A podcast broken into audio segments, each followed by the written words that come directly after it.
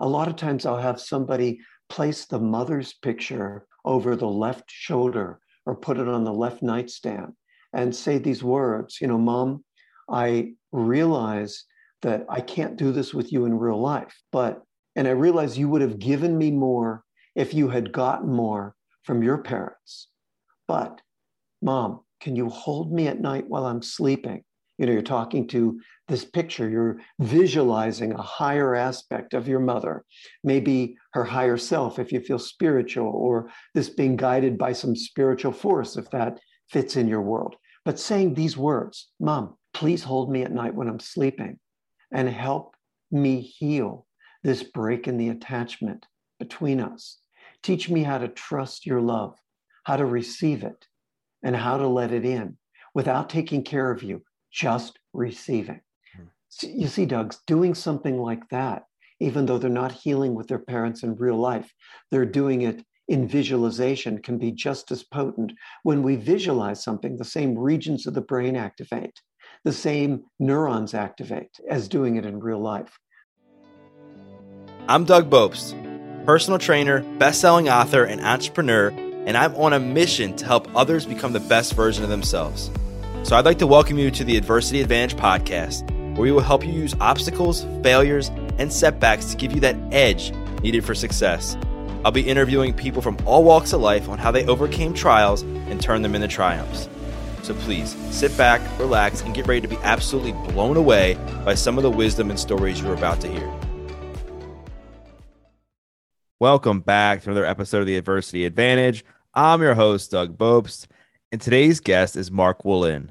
Mark is the director of the Family Constellation Institute in San Francisco and is a leading expert in the field of inherited family trauma. His book, It Didn't Start With You How Inherited Family Trauma Shapes Who We Are and How to End the Cycle, was the winner of the 2016 Nautilus Book Award in Psychology and has been translated into 22 languages.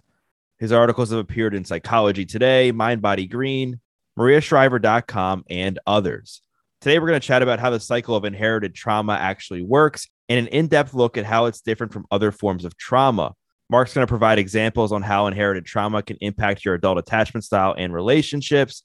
He's also going to share some signs and symptoms that you may have generational trauma and common triggers that you may experience. Mark's going to provide you tools to heal and break the cycle of inherited trauma and how to know if present day anxiety and stress is caused by current life events versus inherited trauma. We're going to go over some practical steps to improve the relationship with your parents. Mark's also going to share three ways unhealed parent relationships will impact your adult relationships and why you should pay attention to how much time you're looking at the past and so much more. So let's get this conversation going and welcome Mark Wolynn to the Adversity Advantage podcast. Mark Wolynn, welcome to the podcast. Thank you for having me, Doug. I'm happy to be here yeah, I'm super excited to chat with you today for many reasons. And, and one, and I was explaining this to you before we hit the record button. I've had a lot of conversations on the show with with people around the topic of trauma. We've covered childhood trauma. We've covered different traumas that occur in adulthood. We've covered big T. We've covered little T, and we've touched on like generational trauma, inherited trauma, in, indirectly in some ways. But we haven't really dove in too deep into it and i know like this is what you're you're known for like you're you're probably like one of the most recognized people on this subject itself. So i think a good place for us to start as a primer for our conversation is so like what is inherited trauma and how is it different than the traditional trauma that you we hear about normally? So let's say one of our parents or our grandparents had a significant trauma an event. They lost their mom or their dad when they were babies, when they were young, or maybe our mom or our dad were they were sent away when they were little or placed in an orphanage or you know maybe one of their siblings died tragically. You know an event like this it can break the heart of the family.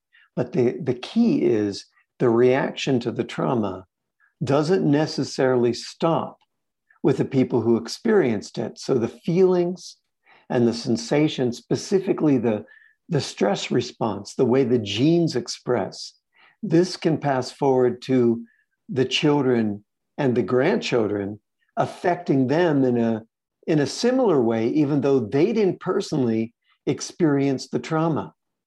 And now there's a lot of substantial biological evidence that demonstrates this. Wow.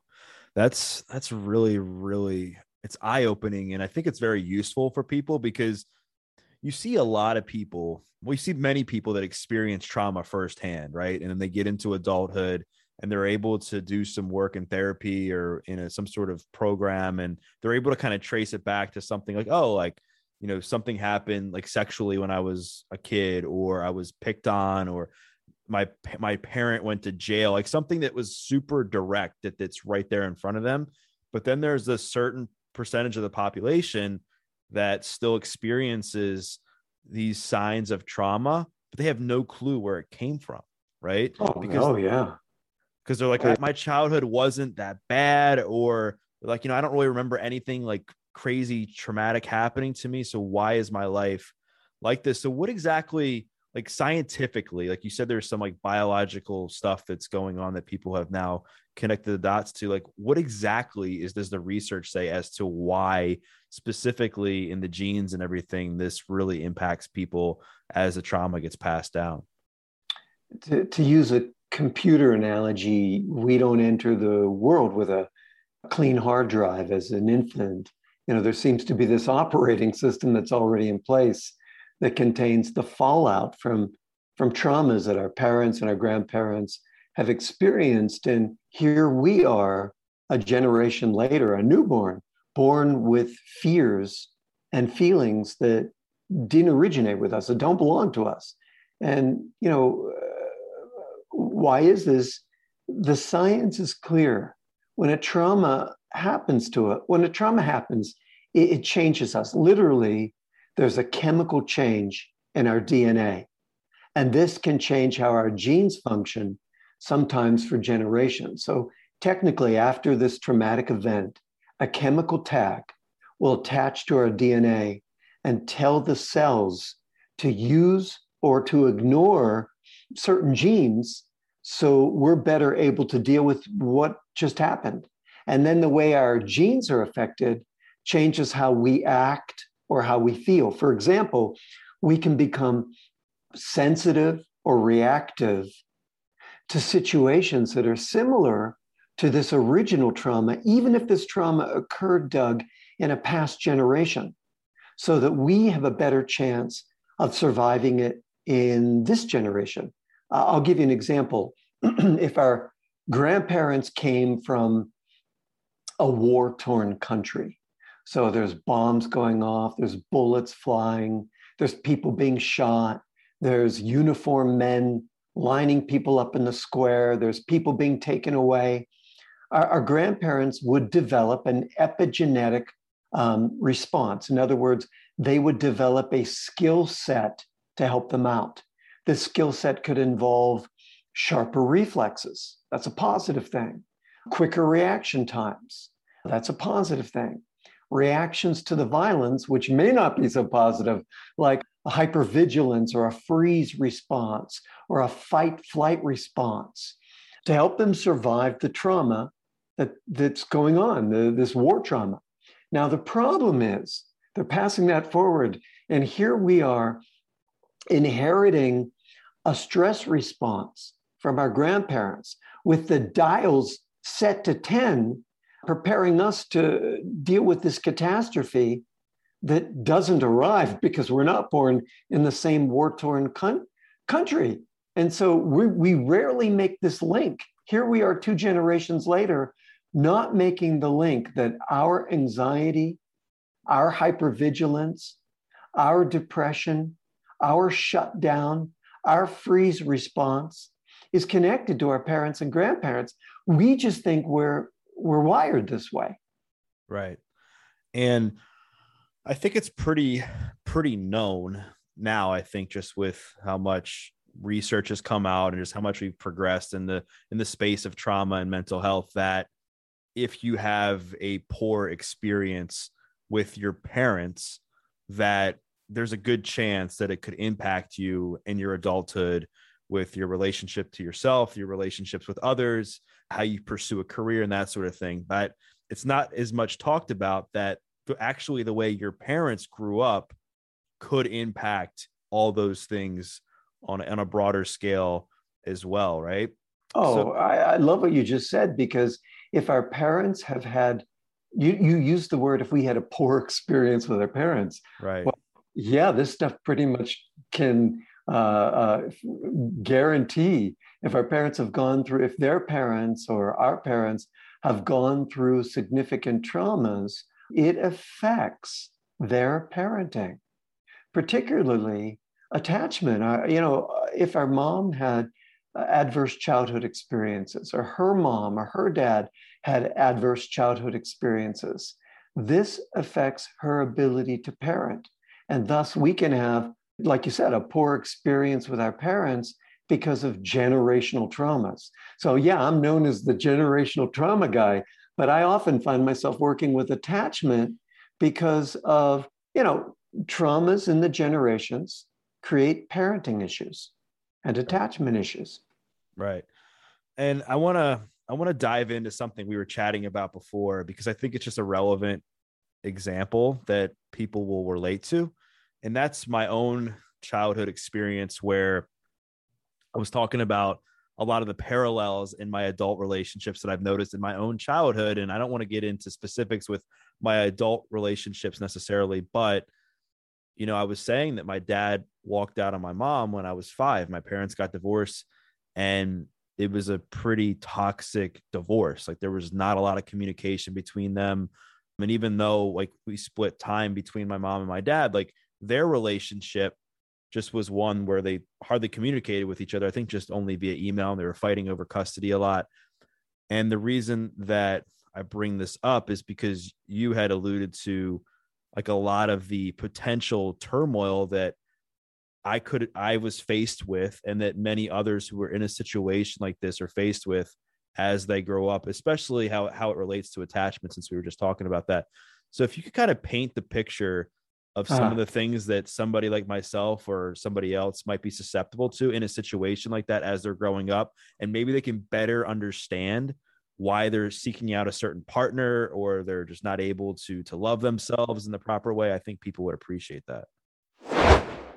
Do you like free stuff? Well, you're in luck because Bioptimizer's Black Friday deal starts now. And not only are they giving you a huge discount all month long, they are also giving away over $200 worth in free gifts. This is their best sale of the entire year, so now is the perfect time to stock up on some of their best selling Magnesium Breakthrough, the only organic full spectrum magnesium supplement that includes seven unique forms of magnesium for stress relief and better sleep, all in one bottle. As I have mentioned previously, I have been using this to help improve my sleep, and it's unlike any other magnesium supplement that I have used in the past. Most magnesium supplements fail because they are synthetic and they are not full spectrum. When you get all seven critical forms of magnesium, pretty much every function in your body gets upgraded from your brain to your sleep to your pain and inflammation, and of course, less stress. For the month of November, they are offering 10% off using my unique code plus over $200 in free gifts with select purchases. So go to www.magbreakthrough.com forward slash Doug and use code Doug10 to get your discount and free gifts today. Oh, and one last thing you should know all Bioptimizer supplements are best in class. If for some reason you feel differently, you can get a full refund up to one year after your purchase, no questions asked. Again, the link to go to right now for this exclusive deal is www.magbreakthrough.com forward slash Doug with code Doug10. Do it now while supplies last and don't miss the November 30th deadline. Now back to the show. I'm, I'm glad you're asking me that question. We have no idea because we don't remember what happened when we were in the womb, when we were an infant, when we were one, two, three. In fact, the our hippocampus, which helps us form memories, doesn't even come online until the age of two or three when it begins to establish its connections to the prefrontal cortex. So these early events are a mystery to us. And we don't even think of them as being adverse. But what happened? Let me give a list. What happened when we were in the womb? Events in utero. Maybe a baby died before us, and our mom was afraid we would die too Maybe that baby died in a late term miscarriage or stillborn or as an infant. And our mom is so terrified we'll, we'll die too that she pulls her attunement away in utero, thinking that I don't want to be let down again. I don't want to be disappointed. Well, that has a deep effect because uh, we now know that attunement has to begin at conception. We didn't know this years ago. We know it now. So let's say our mom wasn't going to keep us and she gave us away or or she considered an abortion and the that affects us and this relationship with our mother. Let's say our parents were fighting, drinking, cheating, separating when we were in utero or when we were small, young, even up to age five. You said that your dad left your mom when you were five. Well, I think about the years prior to that when they were fighting, not getting along. She was stressed. She didn't feel supported. That affects attachment. That, that would affect her mothering and her ability to give you everything you would have needed during this crucial neurologically potent time when you're an infant or when you're a young child. So if she's not feeling supported, that affects attachment. If she didn't love our father or felt f- afraid our father was going to leave her, that affects attachment. If she felt trapped in the marriage, that affects attachment. If she was worried about money, shelter, food, if something happened, maybe her mom died, her dad died, her sibling died, her best friend died, a war was happening, all of this translates into cortisol, which can be caustic to the fetus uh, and, and her pull away, her stress can be harmful to the child. Hey, look, you know, we don't realize this, but the cells that will become our heart and our nervous system are already present when we're in utero at 20 days. So the neural groove, the neural tube, all of this that'll become our nervous system. Our heart's already there. There's a somatic imprint in utero. And now we've got to look, if I extend it further, Doug, let's look at events during birth, labor, delivery, infancy, childhood. Did her body do well with the pregnancy? Did it begin to reject the pregnancy? Was the labor long? Was the uh, delivery difficult? Were we given away? Uh, were we adopted out? Did our mom, did the doctors have to use forceps? Were we put in an incubator? Was she hospitalized after? Were we hospitalized? Did mom and dad take a vacation too early? Or your situation? Were they fighting? were they discon- were they discontented? Were they were you going back and forth to your moms and your dads? Were you sent to grandmoms when you were little? All of these things affect attachment. It, it even goes further than that. I'll say one more sentence and then I'll turn it back over to you. Did our mom not get enough from her mom. And thus, she couldn't give enough. Did our mom, I'll go further, did she not feel chosen by our dad? If our dad left, he wasn't choosing her. And she was feeling stressed. All of this affects attachment. So I'm giving a, a, quite a map here, Doug, but I think it's an important map for people to realize that these early events can affect even if we don't remember it what we were given and can affect attunement because our mom didn't feel supported. Yeah, you said you said a lot there, and one of the things that came to mind was another thing that we talked about before we hit the record button, and that when I was telling you the story, you said that, you know, I'm, I'm, this isn't like verbatim, but you were saying something along the lines of, you know, when my dad left, and my mom was going through this stressful moment, she wasn't able to give me or my younger brothers the love that we probably needed at that time. And therefore we i was giving and almost becoming somewhat of a caretaker indirectly for her. And then i guess that impacts like us as we get into adulthood where now when we're going to to seek out like a romantic partner we're going to seek out you know for me like a woman who's stressed who's anxious. You're a quick learner. yeah, we had a we had like a one minute conversation, but that's exactly what I said. So let, let so look, if we have a stressed mom, the baby can't is doesn't feel secure, doesn't feel safe, and needs a bond for this security and safety. And sometimes that bond, which should be through receiving from her, gets switched around. So now we're taking care of her emotionally, and we can't take in from her. And the reason we're taking care of her is the strategy. Eh, we're not, it's not even conscious strategy, it's a baby strategy. It's almost like if I make mom feel okay, she'll make me feel okay. So, and, and as I also said to you earlier, our early relationship with our mother is the foundation, it's the blueprint for building safety and security in, in a relationship with another. Uh, it's the foundation for trusting life. It's the foundation for trusting experiences, trusting people, trusting the care we receive, trusting a partner, trusting a therapist, trusting a doctor, trusting our body.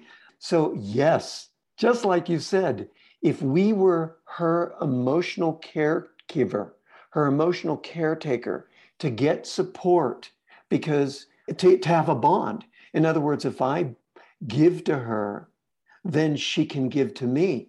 Later, and this sets up a pattern of overextension, a pattern of being a giver, being a people pleaser, being a caretaker. So now all of a sudden, we may later on choose partners that are heavy, stressed, depressed, disconnected, because that's the model of love when we were an infant. The motto of love is I need to take care of my partner slash my mother because she's stressed out. So mm-hmm. here we are choosing people that are difficult, uh, depressed, stressed, unhappy. And the motto is choosing somebody who I can take care of because that is what love looks like. And I want to scream and say, no, that's not what that early love was supposed to look like. That early love was supposed to be we were an infant, a baby, a child who we were meant to receive, not to give.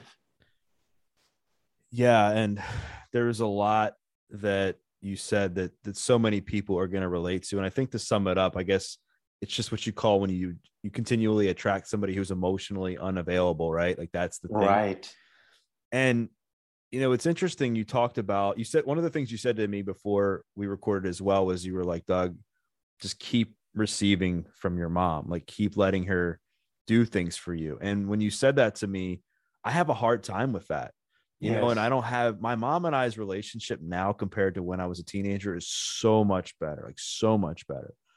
But i always am saying like she she's always asking me when i'm going to come down and see her and you know spend time with her in florida and you know her to, to show me a good time with my stepdad and i'm always like hes not hesitant but i always kind of put it off and i always feel weird like i don't want her doing anything for me i almost feel bad because I'm like, you know, I'm a grown person now. Like I'm 33. Like, why do I need my mom to still do stuff for me? So this, so we're going to go back to that infant or that childhood strategy of being a caretaker. Right. There's more involved in that strategy. We also become efficient, capable, and independent. Now, those are good things on the surface, very good things. But we often don't let ourselves take in and receive. Mm. We're the giver, or we're the efficient one, the capable one, remember that's the early childhood strategy. So when I say, you know, it's helpful to still take in from her because that strategy doesn't take in. That strategy gives but can't receive.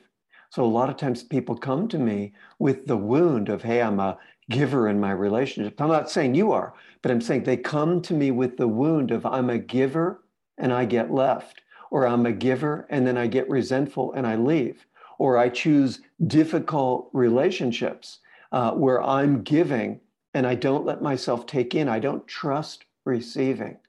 So, trusting receiving can begin with taking in from our mom.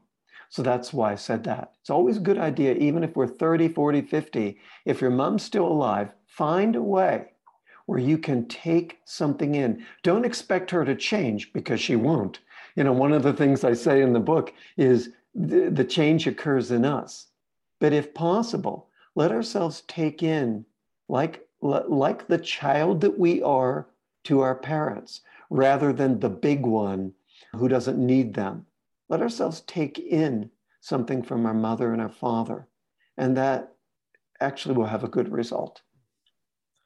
So we've talked about when you're you're continually somebody who is seeking emotionally unavailable people or you're feeling you know more stressed than not i know we, you touched on that and and, and you're also you're dating people that you're it's like a one-sided relationship i guess you could say where that person's just continuing to give and you feel like that's how you're adding the value is continuing to give in the relationship right. is being a sign of maybe you experience some form of of trauma like how does some like what are some other signs that that people you know that you've seen people experience and that's forced them to go back and, and look into some of this inherited trauma in their family okay so I like that we're switching gears because we're going to go more into my wheelhouse with inherited family trauma because there are signs. So I just want to finish up, put a cap on what we said before.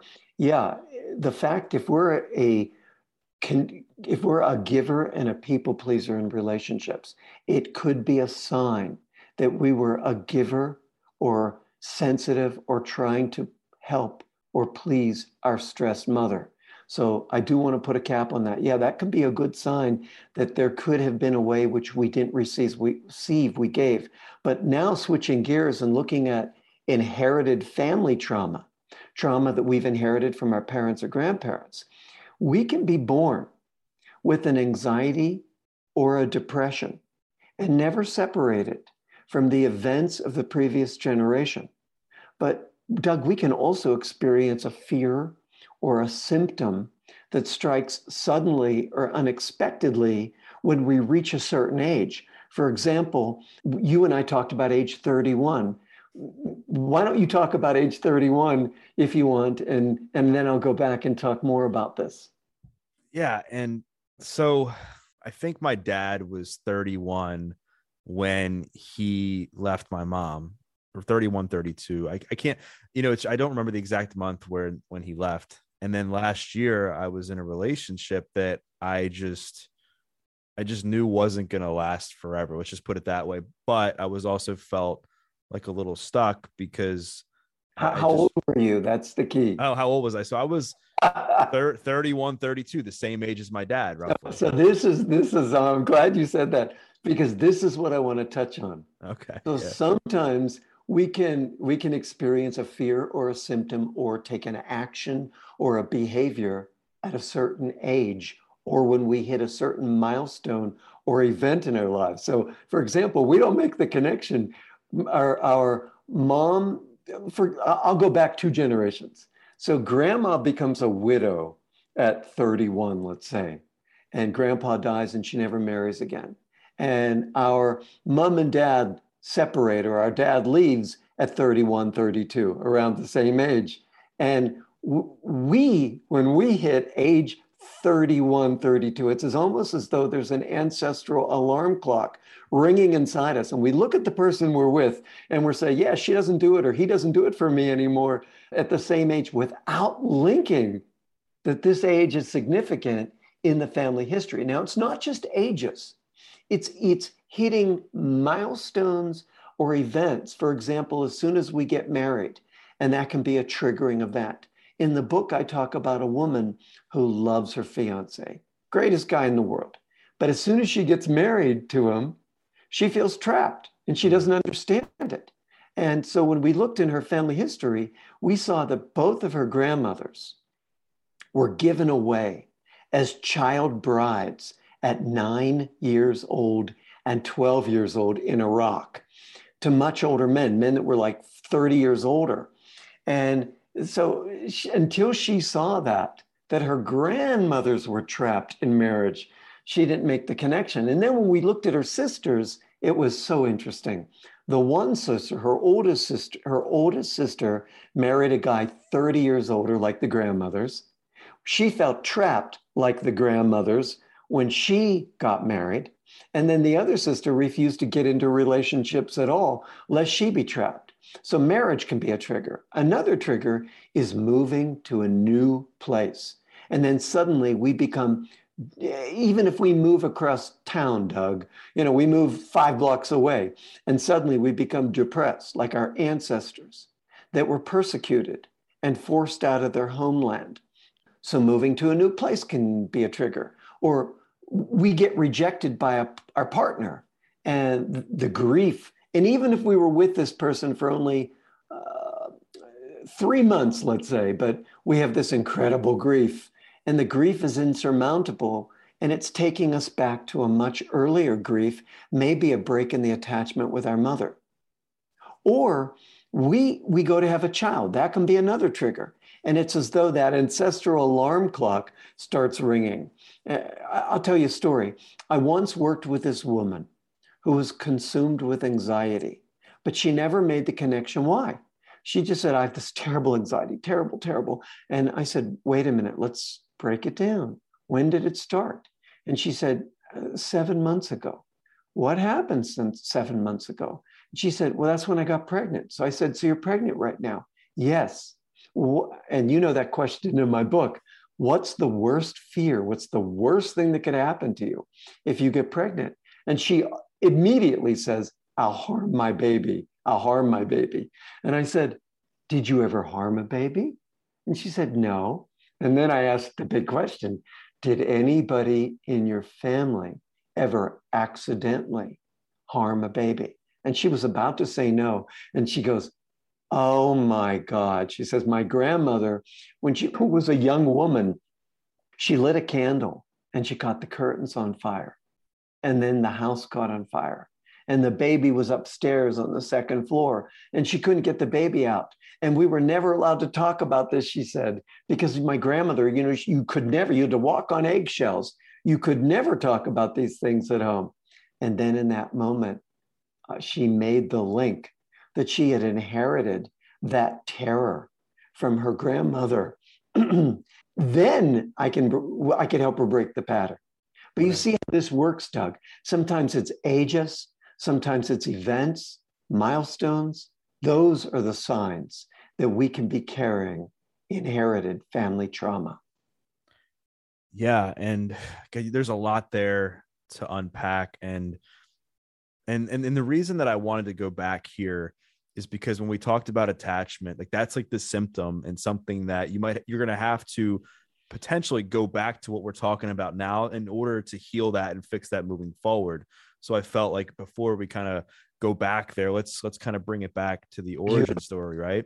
Beautiful. um, so like how does somebody i guess begin to do the work? Like how does somebody begin to start to unpack the inherited trauma? Because you know I, I, think when somebody knows that they experienced something as a child they can it's simply not simply but they can be like okay like i'm gonna go you know improve the relationship with my mom or i'm gonna go seek out a therapist who specializes in like sexual abuse or something like that and go on and on with these examples.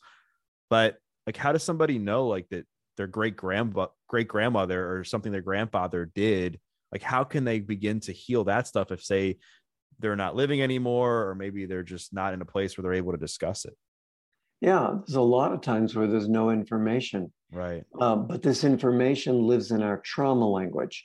So one of the things i have people do in the book is i teach them how to become detectives of the things that they say the trauma language.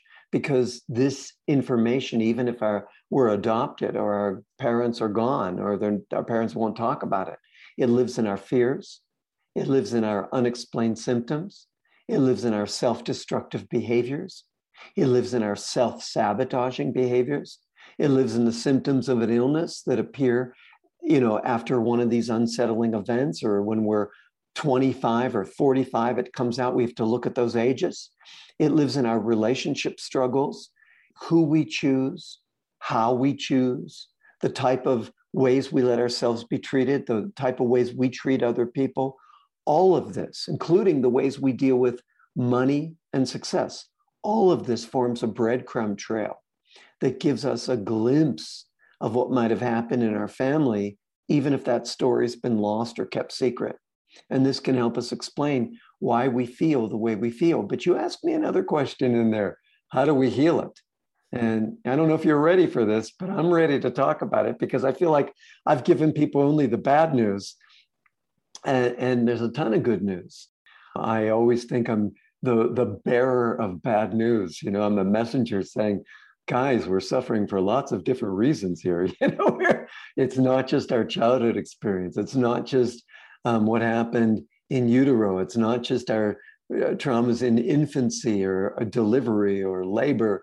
It's traumas that happen to our parents and our grandparents and our great grandparents. So, yeah, we have to look at this whole landscape and we have to, you know, I, I, another thing I do in the book is teach people how to do a core language map to map out, to do a genogram, a traumagram, and to look at the events in the family history and to hear the things that we say, to hear our trauma language and to find where this language lives in the family history. So verbal trauma language can be verbal and nonverbal. When it's verbal, you know, you you can hear this language in the sentences we say. For example, the woman who I said, I'll harm my child. That's verbal trauma language. It wasn't her language, but it here she was feeling that she could harm a child when her actually her grandmother accidentally harmed the child. But uh, there's also nonverbal language too, and it lives in our physical and emotional symptoms, especially the type of symptoms or behaviors that show up after an unsettling event. It also lives in the fears and the anxieties and the freeze responses that strike suddenly when we reach a certain age. We already talked about that. An age that something else traumatic happened in the family history. So when I work with people, I'm shining a flashlight into the past, but I'm also looking at what's present, our depression, our destructive behaviors, et cetera, et cetera, because it leads us back into similar events in the family history. So, how does one start to really go back into the family history? Because I see a couple roadblocks, potential roadblocks, I guess, where you somebody goes to their parents and they're like, "Hey, like, I've started this healing journey and I want to figure out like what the heck's wrong with me." So, what happened when you grow up? And, and and a lot of times the parents will be like, shut down, or they were like, "You know what? It's none of your business," you know, because in that generation, sometimes like they're just taught to just move on and just not work, not just you know that just to deal with their problems in that time and just not worry about it, right? Or yeah. people are emotionally shut down, or people don't have access to to actually understand like what specifically happened to their extended members of their family. Right, because a lot of times we're not going to get that information from our parents. Right. Again, it lives in our symptoms. It lives in our verbal and our nonverbal trauma language. It lives in our behaviors our, our freezes, our shutdowns, our self sabotaging behaviors. And then once we, and this is what I do in the book. I sorry, I didn't mean to keep going back there, but I wrote the book for somebody that has no access to this information to look at what lives inside us and to be able to unpack that hmm. and be able to dig back into the family history, even if they don't know what's there. So got it, got it, got it. So this, so essentially, what you're saying is, for a certain percentage of the people, they're able to kind of pinpoint certain moments in their family history and say, "Oh, okay, like my grandfather like went to war during this time, or my great grandmother was like assaulted during this time." Right. Or whatever that could lead to certain things that are going on. But then there's a lot of other people that don't have access to this because let's face it, like most people, many people, I should say, they don't really like realize they need to start doing this work until things happen in their adulthood. They go through a divorce or they're, you know, finding themselves later on in life and not able to hold down a job or relationship, or they're just anxious all the time. And they get to that point where they're like, I, got to do something about this or I'm going to be miserable the rest of my life. So the book helps people really unpack the symptoms and what they're going through and develop awareness and then how to move forward out of that. So what are some of the tools that you give people? So say like you've said that you've helped them develop understanding around what it is that their core language is and their symptoms and what's going on like what kind of things can they do to kind of change the dynamic of of how they respond to life? Absolutely. Yeah. So we we've got to have positive experiences this is how we heal this is how we heal in attachment trauma this is how we heal from inherited family trauma we've got to calm calm the brain stress response, whether we've inherited that stress response from our parents or grandparents, or whether we had a trauma in early life that happened to us. So I want to talk about these positive experiences because it's it's key.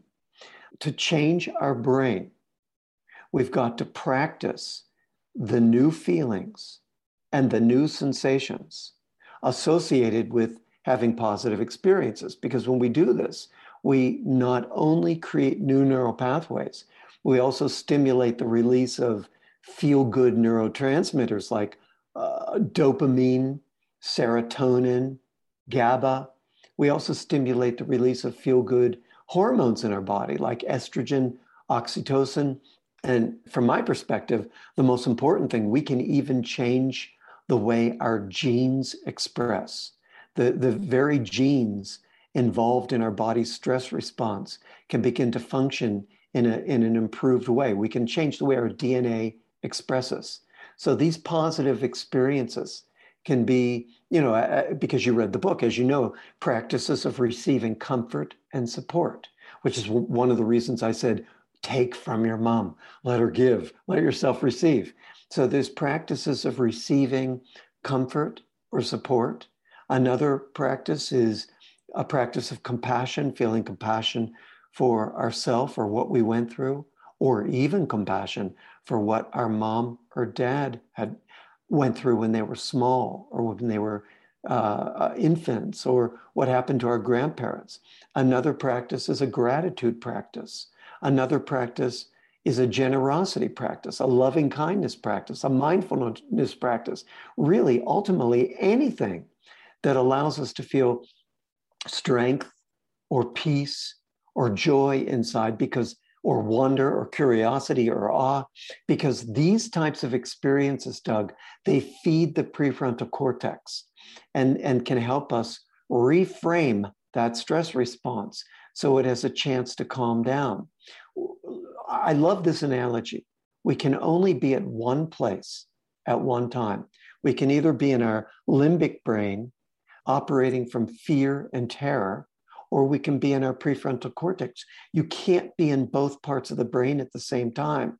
So the idea is to pull traction away from the limbic system, our overactive amygdala, which we know can be twice the size in traumatized people, to pull engagement away from our amygdala, our limbic system, and bring engagement to the to the forebrain, specifically the prefrontal cortex, where we can integrate these new positive experiences and our brains can change. We know from mindfulness, Doug, you know this, we know this. You probably have a gazillion mindfulness people on your pod, podcast that practicing mindfulness actually shrinks the amygdala and thickens the prefrontal cortex. Right. And it's so important when you're trying to heal anything or transform a behavior, transform a trauma, transform your health, whatever, to like rewire your thoughts and rewire your patterns and create new neural pathways. It's like that's what neuroplasticity is, right? Is your ability to kind of change the brain. And and so I want to get into a subject that I know it can be touchy, but I think it's probably pivotal based on what I understand from your, from you and your book in the healing process, and that's healing a relationship with your parents, whether or not it's healthy or not. So if you could speak to to why it's it's so important for people, whether or not they they like their parents or not, to make an effort to bridge that gap of love, and then how somebody specifically people who like don't get along with their parents like what are some simple things that they can do yeah. to, to nourish that relationship absolutely so i want to say right off the bat if if your parents are very challenging. Don't throw yourself in front of a moving train. Don't try to heal with them if it's destructive. But if you're, but once we're able to reflect in a broader way behind our parents' actions and behaviors, for example, why was my mom hurtful or my dad critical? You know, often we can get back to it's a traumatic event in the family history that block the love that they could give. When we truly understand that, that when we can go behind the parents' behaviors, we, we can see that this changes things. We, we can feel with compassion. And through compassion, we know that's one of those states that, that feeds the prefrontal cortex.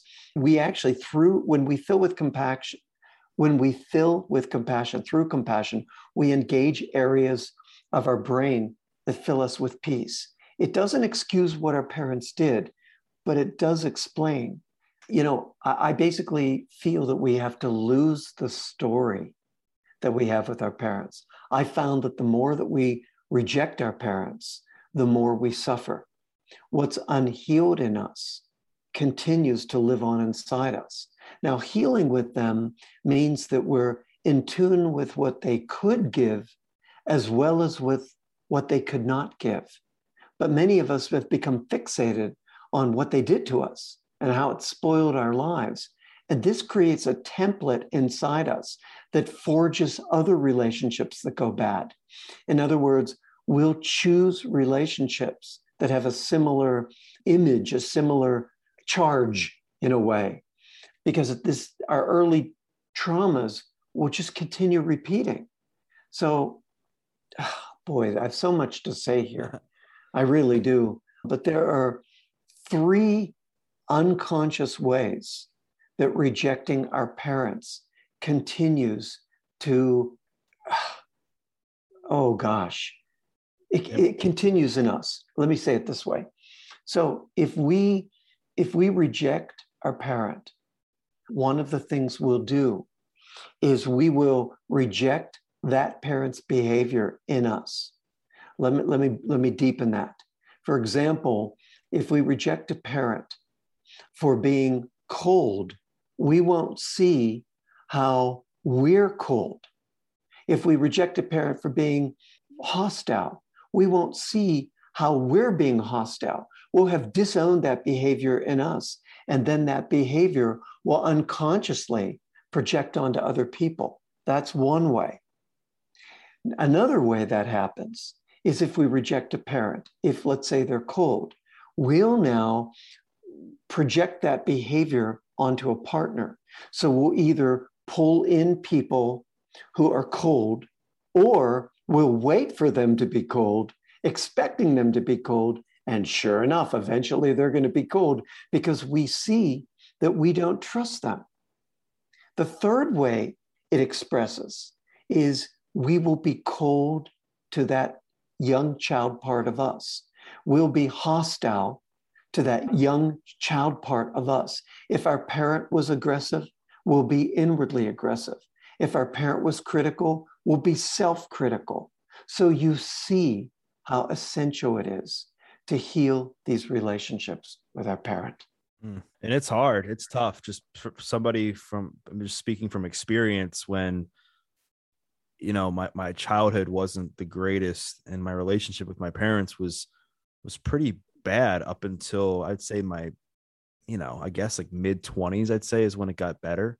But I found that even though my relationship with both of my parents is not nearly perfect, that my relationship with other people, because I've kind of just swallowed my pride, if you will, and let my guard down and, and done the work to to not just heal myself, but to forgive them, like really forgive them, not just say it and then like act like I don't. You know because i've i've managed to improve those relationships i've seen my relationships with others get better and i've found myself just for the most part happier with other relationships that i have in my life. Now again like they're not all perfect like i talked about you know previous times in my life where i've relationships haven't been so great but with that said if I hadn't done any work with my parents, it could have been much, much, much worse. I love what you're saying. It's really essential, you know, to just say those words. You know, it does improve our relationship with others when we begin to heal with them. But I want to I want to talk to the people that cannot go home and cannot heal these relationships in person. So there are ways in which we can do it in our inner landscape through visualization. For example, if we when we visualize a relationship, it's the same as if we are healing it in real life. So for many people who can't go back and or their parents have passed on or they don't feel safe, they might do something uh, like putting the parents' picture up. A lot of times I'll have somebody place the mother's picture over the left shoulder or put it on the left nightstand and say these words, you know, mom, I realize that I can't do this with you in real life, but, and I realize you would have given me more if you had gotten more from your parents. But, mom, can you hold me at night while I'm sleeping? You know, you're talking to this picture, you're visualizing a higher aspect of your mother, maybe her higher self, if you feel spiritual, or this being guided by some spiritual force, if that fits in your world. But saying these words, Mom, please hold me at night when I'm sleeping and help me heal this break in the attachment between us. Teach me how to trust your love, how to receive it, and how to let it in without taking care of you, just receiving. Hmm. So you see, Doug's doing something like that, even though they're not healing with their parents in real life, they're doing it in visualization, can be just as potent. When we visualize something, the same regions of the brain activate, the same neurons activate as doing it in real life. So that might be a practice. Or let's say a parent's deceased, lighting a candle and having a conversation with them through the flame. You know, these types of experiences, even though they're not in real life, can be just as healing. Right. For sure. And I, think you, I'm really glad you touched on that because I was going to ask, like, well, what do you say to somebody who like just doesn't feel safe to go home?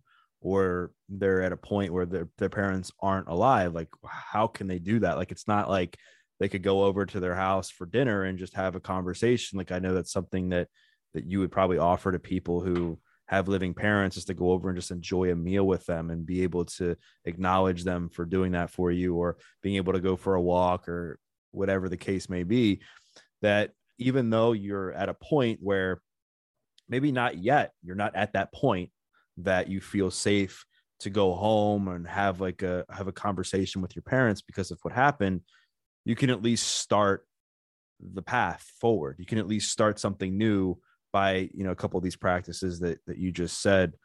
There's a question that's been on my mind since we started the conversation i um actually that i wanted to address and that's like how does somebody know that what they're experiencing like right now is is something that's like in inherited trauma or trauma, if you will, and it's not just like what's going on in their life, like right now. Like, how do they know that the the anxiety they're experiencing isn't from the the situation that they're that they're going through right now, and and not like something that happened like sixty or seventy years ago or twenty years ago?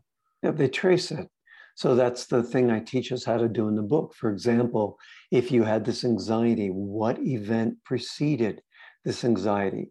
And is that an event that happened to somebody in the family history. We talked about it earlier with a certain age. So right. at 31, I leave a partner, and oh my God, that's the same age my dad left my mother. It can also be all of a sudden something terrible happens, and I start to develop these symptoms. So instead of just focusing on the symptoms and how ill I feel, or I, I go back to the events that preceded it. And maybe what happens, oh, that's when I moved.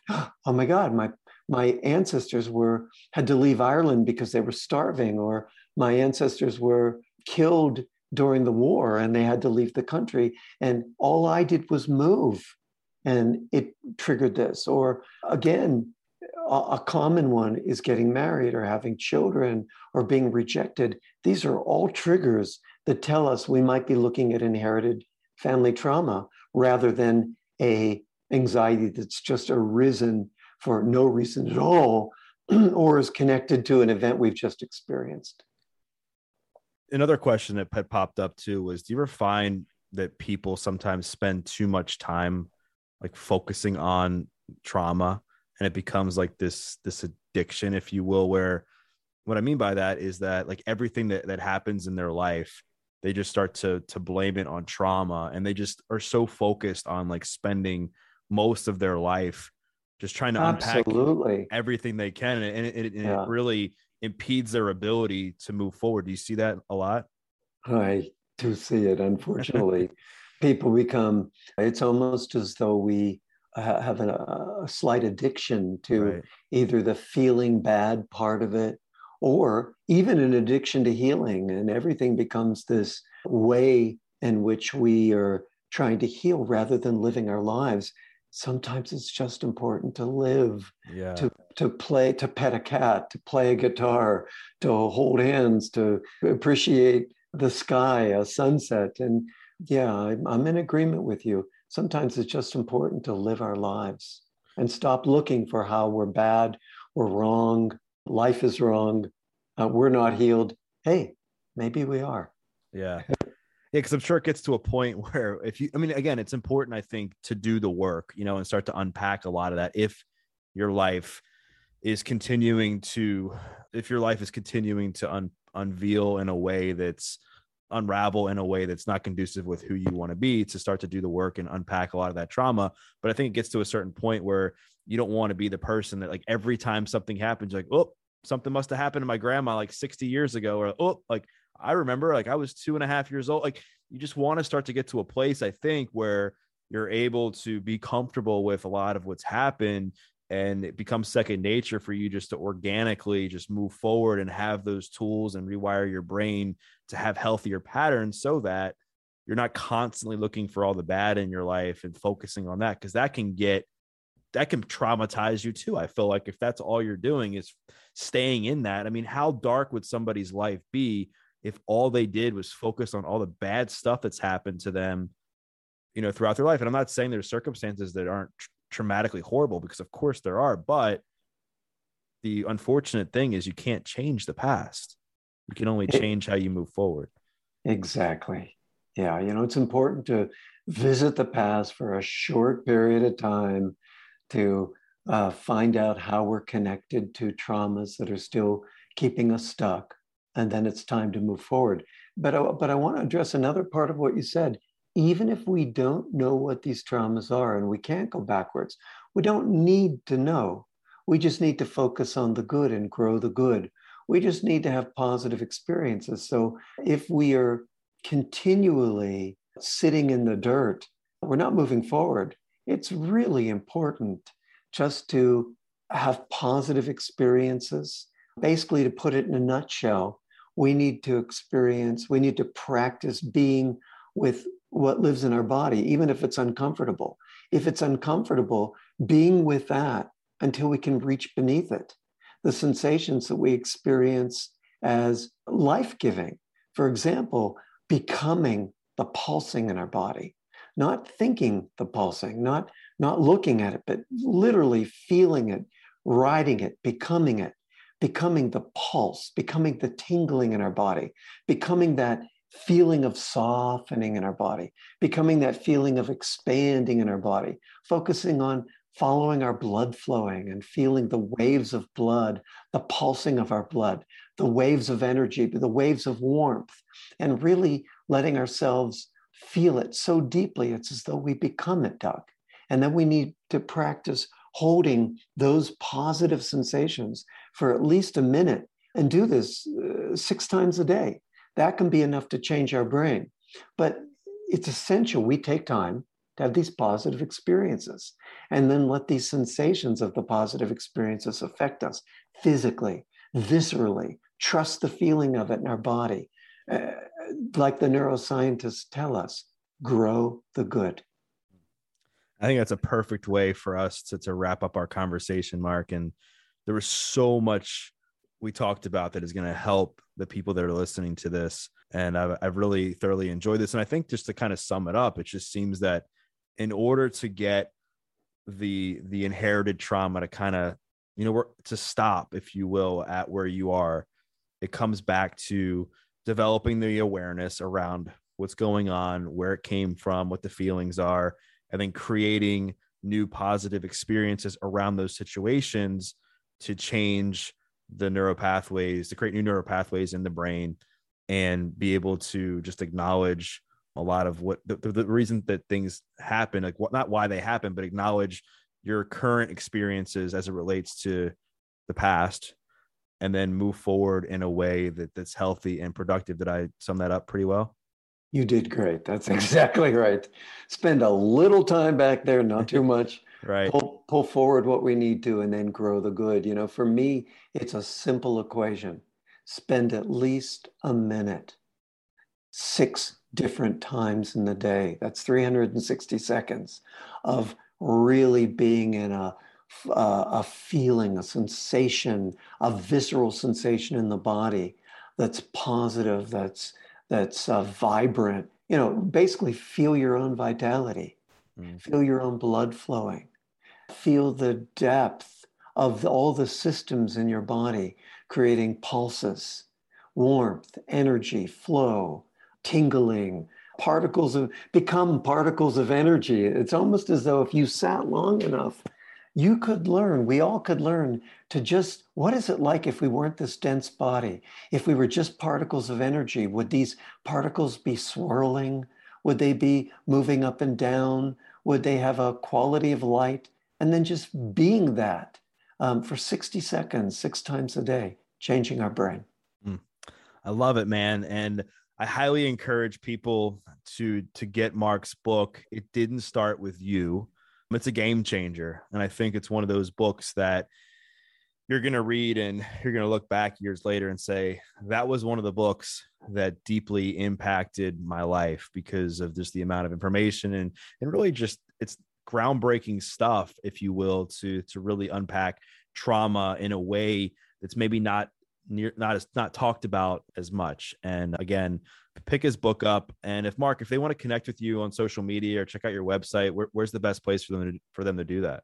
We're all over on social media. Uh, my website is markwolynn.com, W O L Y N N.com. Um, there's a training on there if you're a clinician, you want to learn how to do this work, or even if you want to take a deep dive, because I make the people who learn it go deep diving in the training.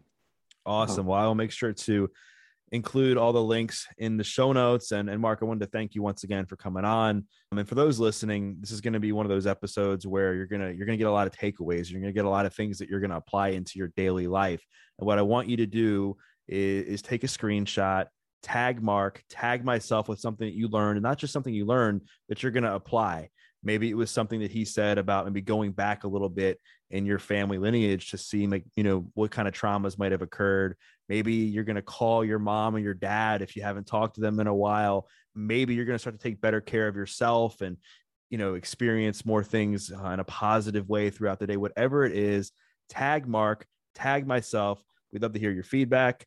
And we once again thank you for listening to this episode of the adversity advantage. I'm your host doug bopst and we'll see you next time